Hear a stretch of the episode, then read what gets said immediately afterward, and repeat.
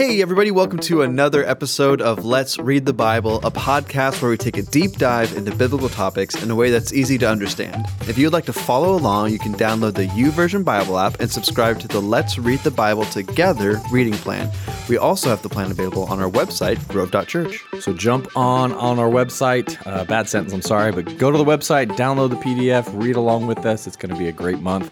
Uh, and if you have questions as you're listening and reading along with us, we would love to take time as much as we can at the end of every podcast episode uh, to answer those questions. And so there's two ways that you can send those podcast questions to us. The first one is via email, and that email address is info at grove.church send us a message there. Make sure the subject line says a po- uh, Let's Read the Bible podcast question. Uh, or you can jump on the Facebook. We are the Grove Church in Washington State. Would love for you to direct message those questions to us there.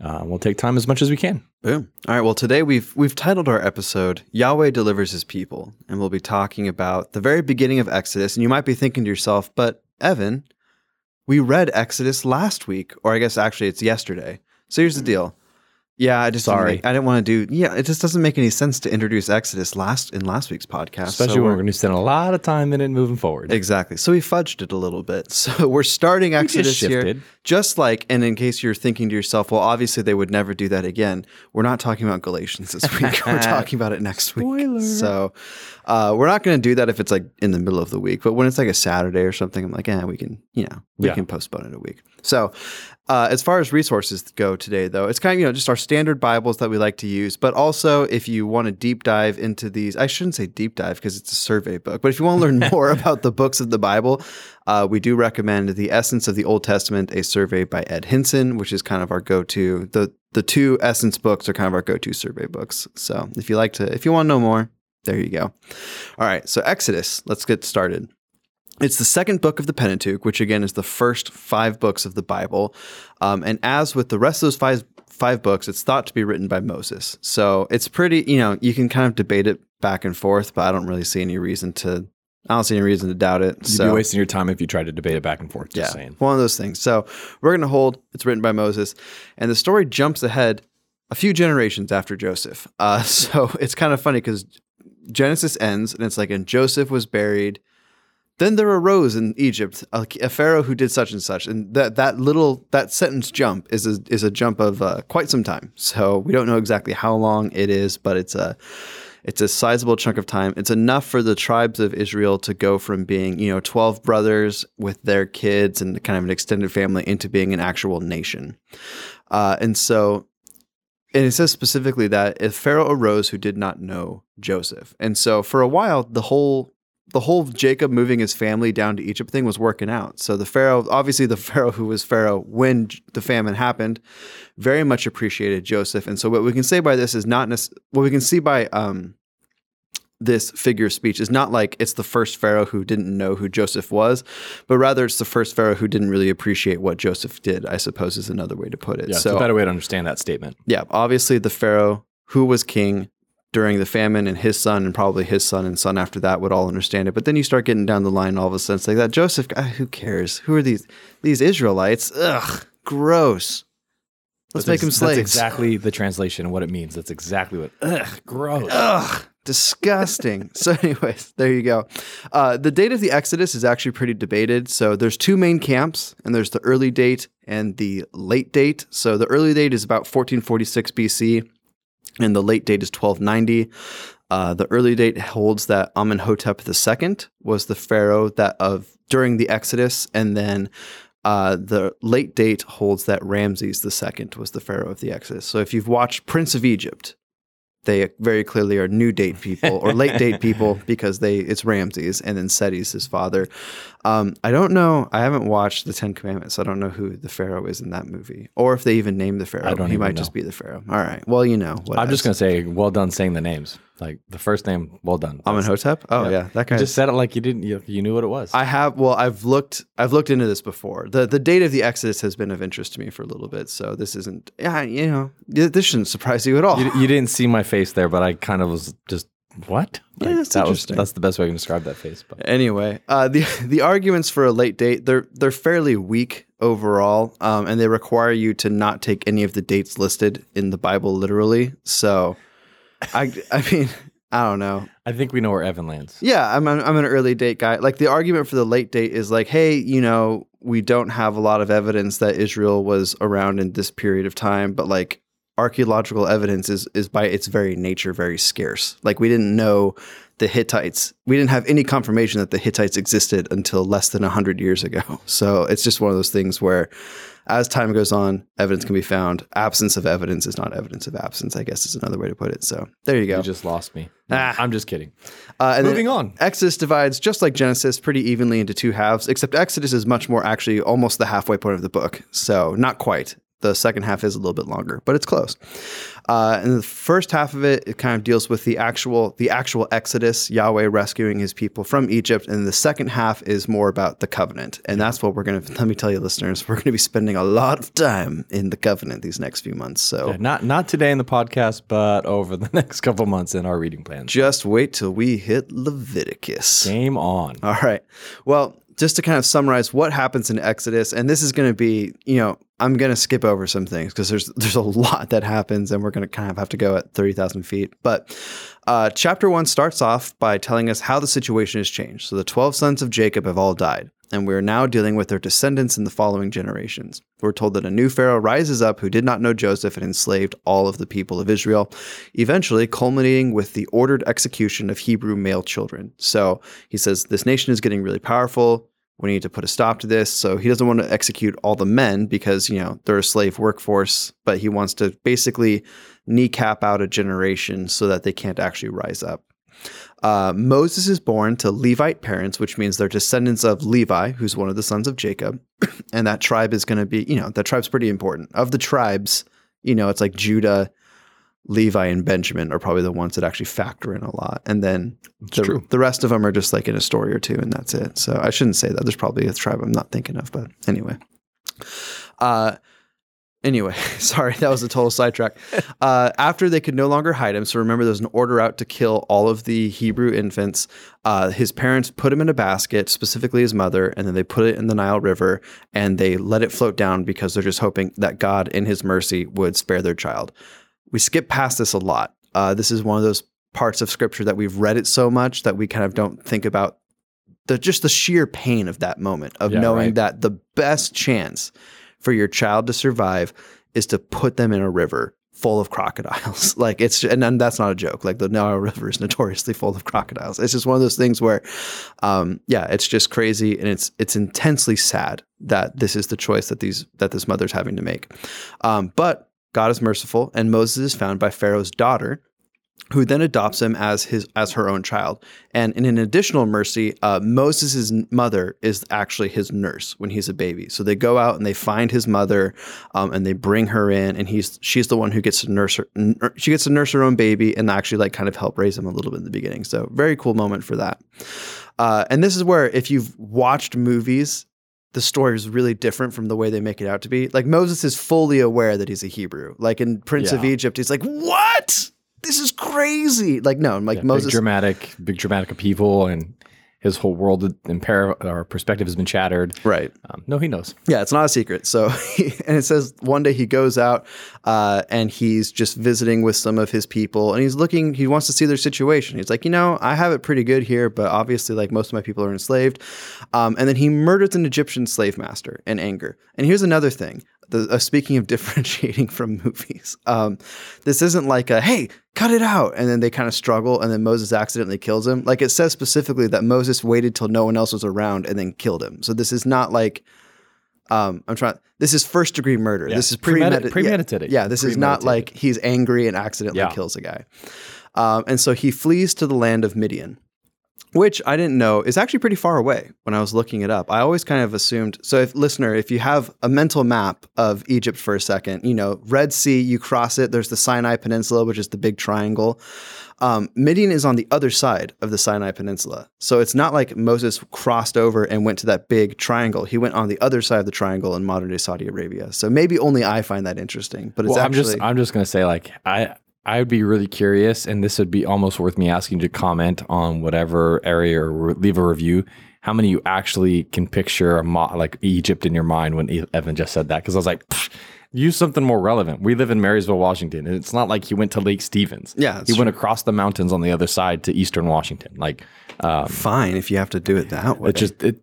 So that's it's just funny. So I feel like the Sinai Peninsula is no, like take pretty. a picture of, of Egypt. It's So, pretty anyways, iconic. this is how Evan and I are. We just love each other, but it's just funny. We we we work well together. There you be. So Moses, Mo, anyway, all that to say, Moses spends some time in the land of Midian. He's a shepherd uh, for his father-in-law, which again, you know, sp- like last week we talked about how it's a theme in the Bible that people who are used by God uh, use dreams or are very capable of dreams. Yeah. You know, Moses is a shepherd, and people who are used by God are very often shepherds. We got a comment last week, by the way, uh, uh, talking about how um, it's funny how Joseph is the one who's more, more who's more known for dreams, but Daniel did it way better because he didn't have to hear the dream first. And I was like, that's an excellent point. The funny thing is, I actually thought that when because I, I get too confused sometimes just because they both interpreted dreams. But anyways, I was like, oh wait, Daniel didn't have to know the interpretation. But you part of it, just to be honest with you, the king was going to threaten him for his life. He says, I'm not telling you. You tell me what the dream was and its interpretation, or I'll kill you. True. If Pharaoh did that, I mean, Joseph God- would have done the same thing. Yeah, God would have let Joseph know. But anyway, there, there you go. Food for thought. So after he's been a shepherd for a long time, he's eventually called by God, and this is the whole burning bush narrative. Again, we're skipping over a lot, uh, but we get this passage where I, I don't know. I just think I think it's really powerful, and this is the first time that God actually reveals the name that He wants to Yeah. be known by. Who he is? This is who I am. So it says, and this is Exodus 3, starting in verse 7. Then the Lord said, I have surely seen the affliction of my people who are in Egypt, and have heard their cry because of their taskmasters. I know their sufferings. Pause for a second. That in and of itself is an incredible statement. It's saying that God knows the sufferings of his people and he listens when we cry out. It goes on. And I have come down to deliver them out of the hand of the Egyptians and bring them out of that land to a good and broad land, a land flowing with milk and honey, to the place of the Canaanites, the Hittites, the Amorites, the Perizzites, the Hivites, and the Jebusites. And now, behold, the cry of the people of Israel has come to me, and I have also seen the oppression with which the Egyptians oppress them. Come, I will send you to Pharaoh that you may bring my people, the children of Israel, out of Egypt.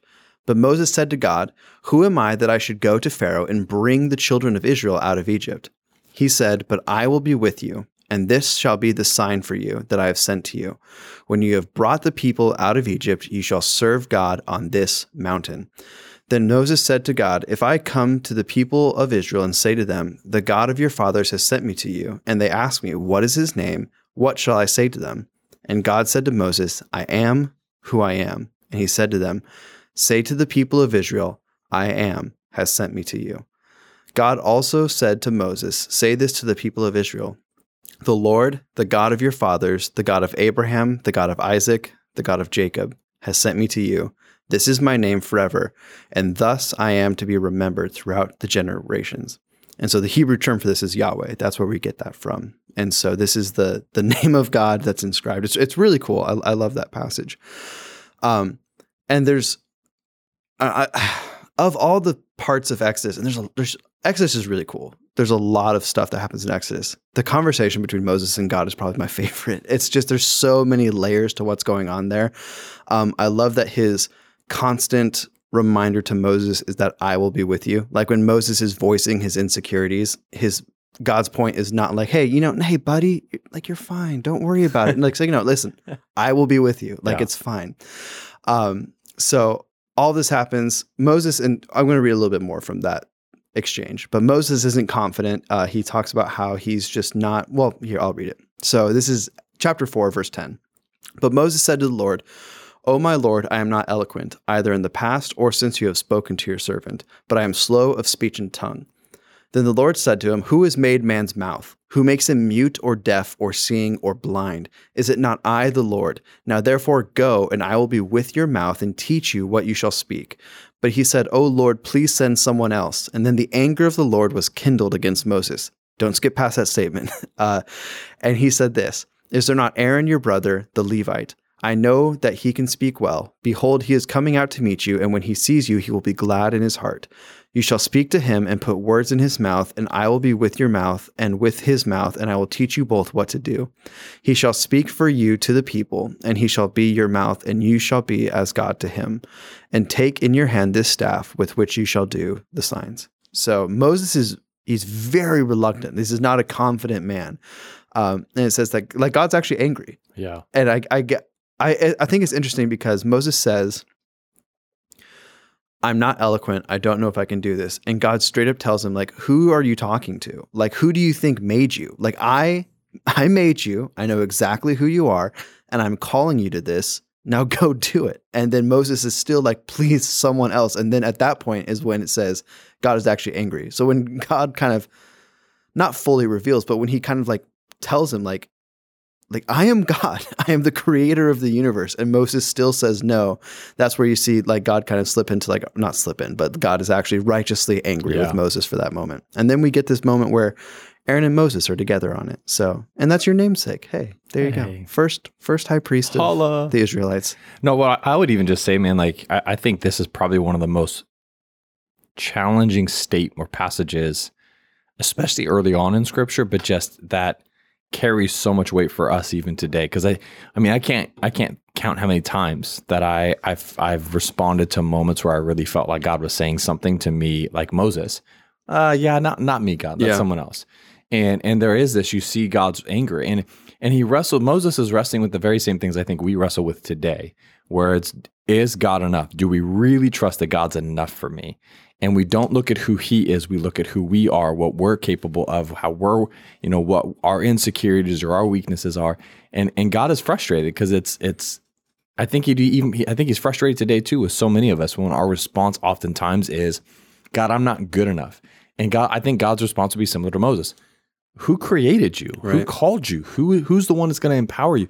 Who f- sent the holy spirit to you? Like there's just so many layers to this conversation i think is important. And i do think this is a passage that's skipped over that's minimized that's missed very very often. Um, and i think it's important to be totally practical and applicable to, to today's world um, is if you're listening to this is to stop running or stop giving excuses why you can't do what god's called you to because his anger is is righteous and his anger is warranted. And so it's Mhm. important. And I'm not saying God's angry at you, please don't hear that. But when we when we reject his call, I think there's a very big challenge there. No, absolutely. And I think there's this theme of God kind of making himself known, or I suppose like revealing himself, is continued through Exodus. And I, I love so God unleashes the 10 plagues. So obviously, there's a lot we're skipping between burning bush and that moment, but the 10 plagues hit Egypt, and it's basically used as this um, punishment to Pharaoh and his people for not letting the Israelites go like God had commanded. And we don't have time to connect all of these, but each of the 10 plagues is showing Yahweh's dominance over one of the gods of the Egyptian pantheon. Which So- I almost wish that there was time to spend time working through that. Not right now, obviously, because we're trying to give an overview, but maybe Mhm. sometime this month if we can find a window, I think it could be worth really kind of hitting on that just because I, I don't remember last time I dug through it. Um, and I don't know how many times we've actually dug, dug through it on the podcast, but yeah, it's been a while. That's total side sure. note. Um, the two to remember, though, the last two plagues are day turning into night and uh, the death of the firstborn, and that's specifically talking about God, the god Ra, and then Osiris, who are kind of two of the major gods in the Egyptian pantheon. So he saves the last two for kind of the the big two, I suppose you could say. Um, after this, after all the plagues, Pharaoh finally relents. He lets the people of Israel go. Uh, the Passover takes place, which is, I should say, the Passover takes place before Pharaoh actually relents. So when the angel of death comes and kills all of the firstborn, the people of Israel would spread blood above their doorposts.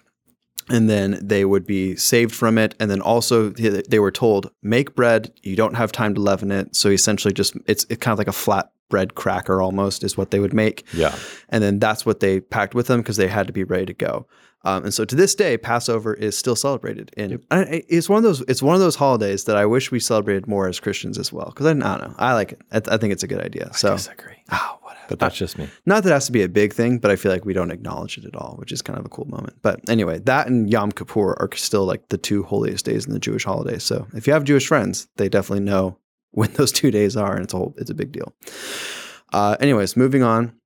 The people of Israel leave Egypt, and after, Pharaoh finally relents, and they are led by pillars of fire and smoke, which is pretty cool. Those are from God.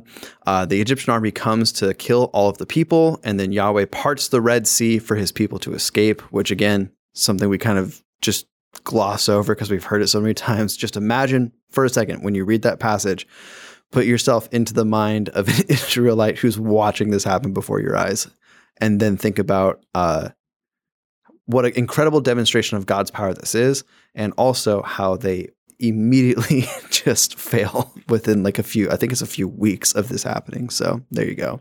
Maybe it's a few months uh, all throughout the story we see god's constant provision for his people. In chapter 16 we see manna fall from heaven which is really cool. They don't, they're in the middle of the desert. They don't have any way to get food so bread just miraculously falls from heaven.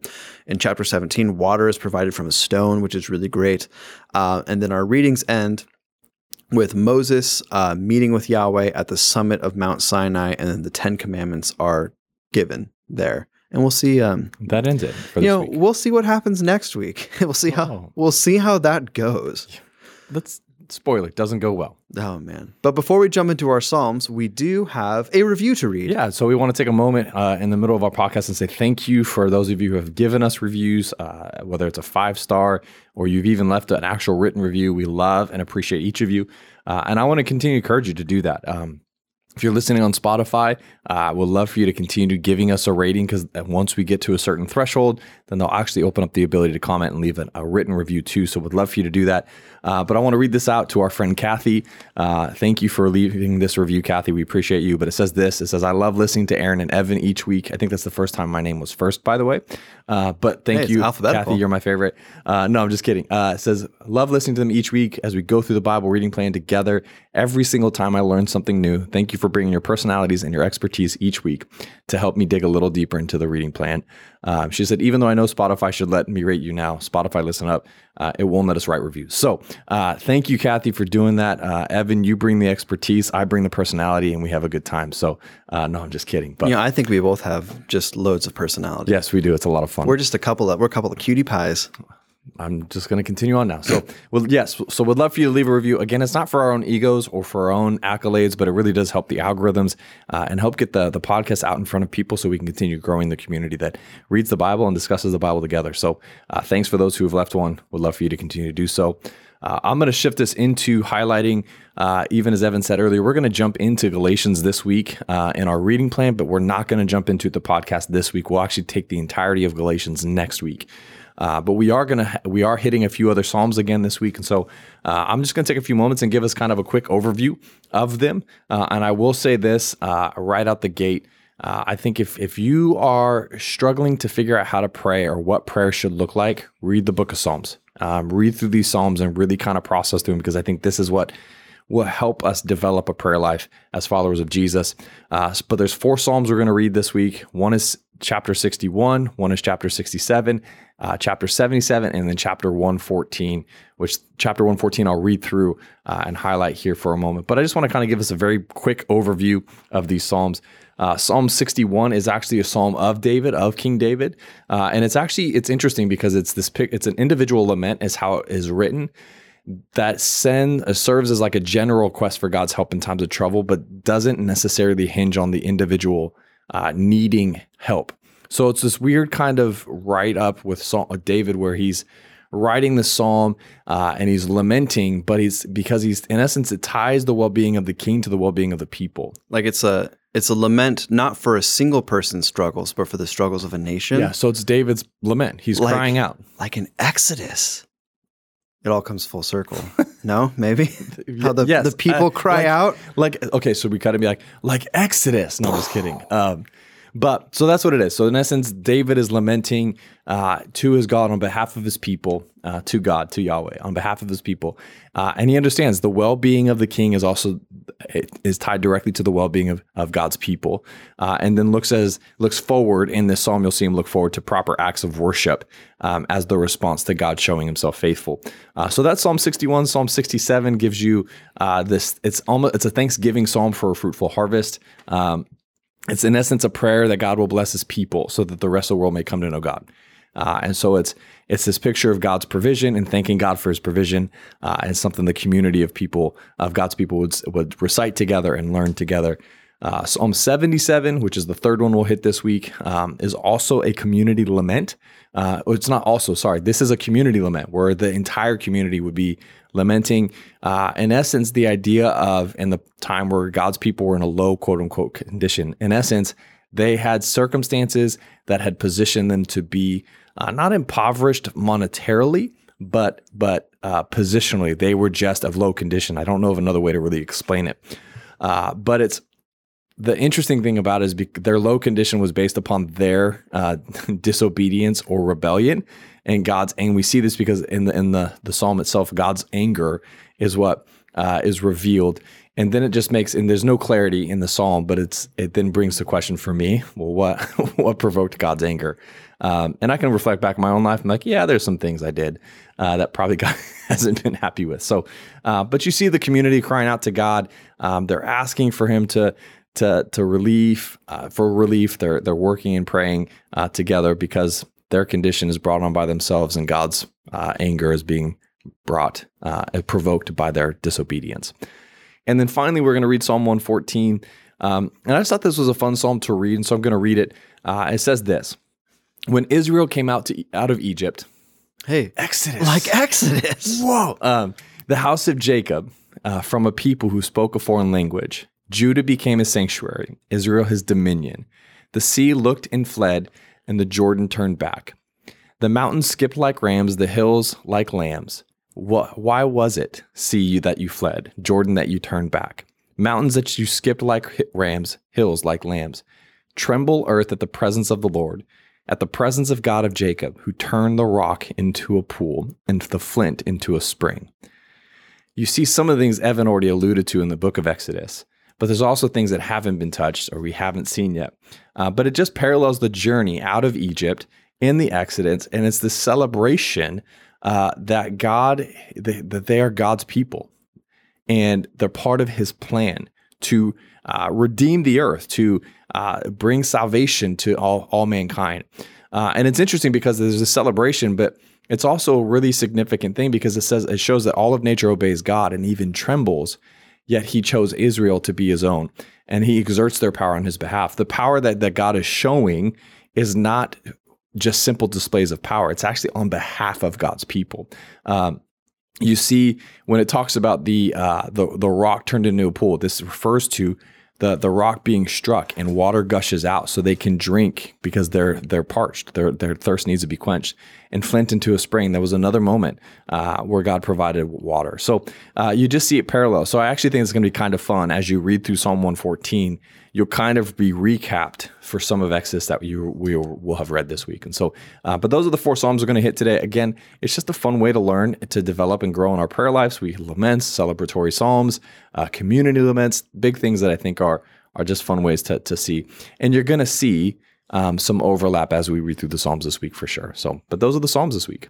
All right. Well, we got a topical question this week. I guess. Well, I mean, I don't. I can. We can stretch it into being topical. I guess is the way to go. But I, I think it does fit really well.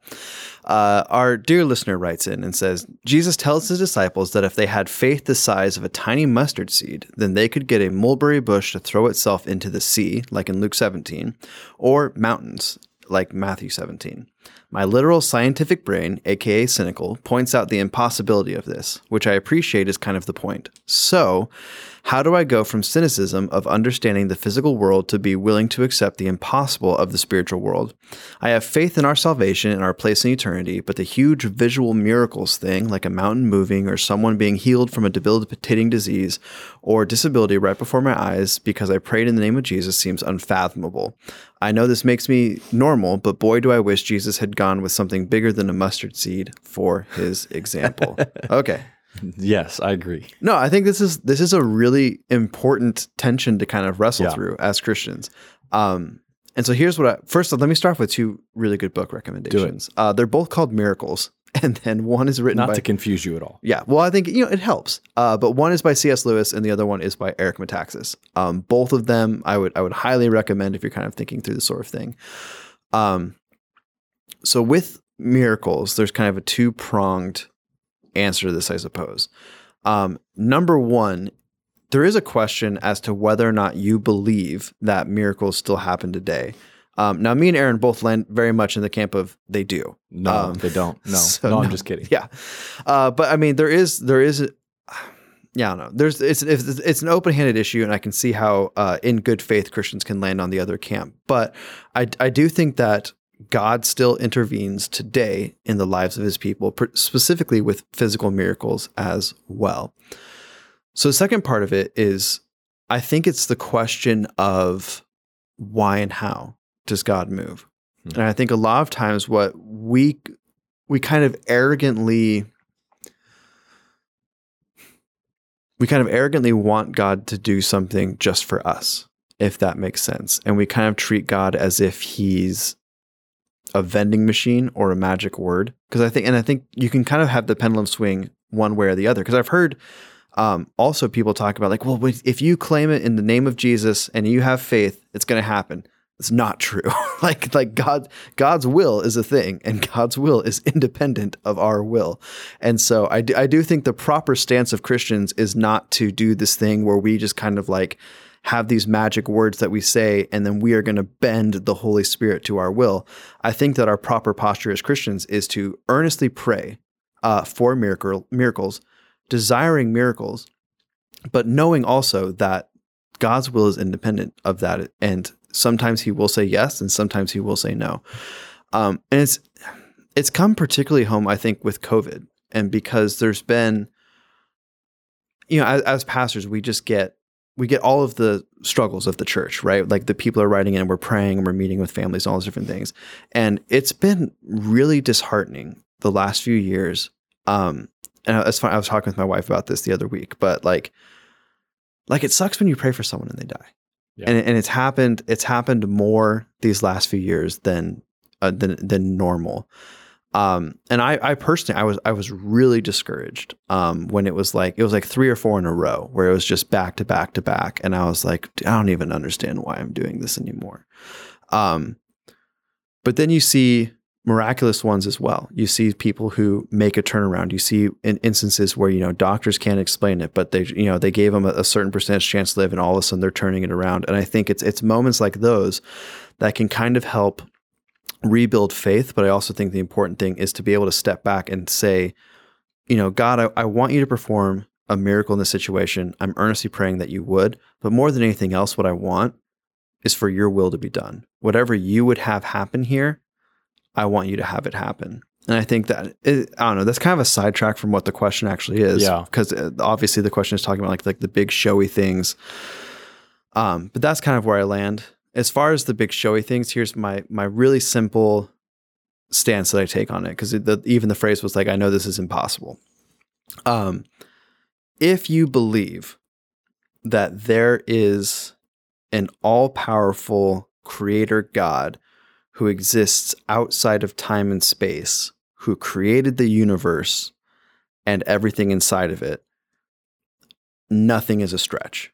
And it's why I always get frustrated with like the Noah's Ark people. I don't know, that's like a favorite one for people to pick on, but it's like, well, how can you believe like in Noah's Ark? Like, dude, like if you believe that there is a God who exists outside of space and time and created everything, like the the Noah's Ark thing is not a stretch. Like the flooding the earth and how he would make that happen. Look, I don't know, but that's like that's the least um that's the least important thing for me as far as like, well, can I believe this or can I not believe it? I think there's there's one um, and it's not a leap of faith because I do think there's actual, we can't get into all of it today, but there's real um, scientific evidence and there's also philosophical paths into seeing, well, how could God be who he is? But once you've locked into that, I think it's pretty easy to believe anything else yeah. because obviously God, it's God's creation. He can do what he will with it. Yeah. And I, I mean, I would even say like there's a couple things right out the gate that I would say. Um, the first is uh, all of creation is a, is is a miracle. Um, and, and when you're, because I'm looking at the question, right? And sometimes I have, I have a tendency to hyper focus on the question. Um, but how do I go from cynicism of, of understanding the physical world to be willing to accept the impossible of the spiritual world? The creation account is a miracle. Um, the the way that the earth is positioned that's that's not just by chance. I think there, it's recognizing the the supernatural in what we have come to understand through knowledge and uh, and I would even say wisdom. Um, I think there's certain things that we um, to move from this journey of cynicism, where my my scientific brain says this is impossible. It's it is it, it, it's it's not impossible because it's it's how it's it's current. It's it's what's happening. And so that I, one of the things I would say is is just to stop at, at times And I mean, when he says like throw the mulberry bush into the sea or move the mountains, um, part of that is like an extreme example to stir up the faith of his followers. Um, he's not saying, hey, walk around tell these mulberry bushes to be thrown into the sea. He's not saying, hey, look at that mountain, say cast in the sea. What he's saying is, all you need is faith to trust that there's a God, even as you were saying, Evan, that is outside of time and space and has created everything for something to happen, and it, it is possible to happen. Um, I do think the other side of the conversation is, and it goes does go back to that. Oftentimes we pray for miracles or expect miracles because there's an inkling of selfishness or there's an inkling of do it for me or do it so that way these people won't have to suffer. Um, and and Christ Christ's death and resurrection has redeemed humanity, has brought us to a point not just of of the right now this side of eternity, but has brought us to a perfect state in eternity. And while we may not experience the whole health and restoration and healing that we sometimes pray for, recognizing that it's already ours in eternity allows us then to have hope for eternity. Um, and then cause and takes the pressure off for healing to happen have, have to happen now. Um, and it allows us to to really kind of i mean hopefully reshift our priority and our focus to being on the god who provides and gives the miracle uh, because at the end of the day, it's His glory. If God does a miracle on this side of eternity, uh, then we get to rejoice and celebrate in that. And the hope is that His name would be lifted up and celebrated, and it would raise our faith to trust that He could do the same thing uh, that He's done there. Uh, but if we don't have it, our hope exists in eternity. Um, and so I think that there's eh, the the I mean, there's points to the story, but the idea of a mustard seed is is not the qua the quantity it's the quality because the the the side the mustard seed, one little seed produces a large bush. That's part of Jesus' point. Mm-hmm. It's the quality of our faith. With as much faith as I can muster, and I think even in the New Testament, you see different moments where um, it, it says, "With as much faith as you have, operate in whatever gift you have or pray with as much faith. It's it's use the gifts that you have to the measure you have them, which means they can continue to increase and stuff like that. So I kind of went all over the place, but I do think that there is this layer of I do believe very simply miracles still exist today, and we yep. we've had testimonies of them in our church where brain scans have shown questionable white matter, and then a week later after prayer and having to actually have a deep dive uh, scan, it shows it's gone. Or it shows that it's actually not white matter, but there's actually definitive picture, uh, tumor being gone. Uh, after another scan. Like there's, we've just seen uh, someone who was staring death in the face because of COVID was able to come home mm-hmm. uh, miraculously. So, um, so it's hard to. I, I, can't say that miracles don't exist, but it's also it's it's it's it's hard to temper expectations because God doesn't always answer prayers. Um, and at the end of the day, He knows eternity is where we belong, um, and so we have to trust His sovereignty in the midst of that. So, yeah, I, I kind of said a lot, but it, it's it's this is something that is absolutely worth asking and wrestling through because as Christians today, our hope is not just in eternity; it's also in present day. Uh, the last thing I, am going to say, because yeah, you're right, we have been we've been going all over the place on this question, but uh, hopefully it's been hopefully it's, it's been a very it's a very big question. My, my mind leapt to Psalm 37, and there's a very famous verse that says, "Delight yourself in the Lord, and He will give you the desires of your heart." And I think sometimes the way that we look at that is if we love God, then He'll give us whatever we want. Um, and what it's actually saying is that when we take delight in who God is, by our, our, our desires will actually change to yep. be what God wants. And so I think that's the important thing is sometimes we have this idea that we can do X and then God owes us Y. Um, when in reality, what scripture is saying is like, constantly, constantly try and align our perspective with God's, trying to desire, try to desire the things that God desires. And if we delight ourselves in God, and if we have a relationship with God, then our desires will line up with His desires, and we'll start to see that's what's going to start happening. Yep. Um, it's not that there won't be pain, that there won't be suffering, but that we'll be able to see um, how God uses pain and suffering for something even more beautiful. So, I don't know. That's the idea. Well said. Hopefully, hopefully that hopefully that helped.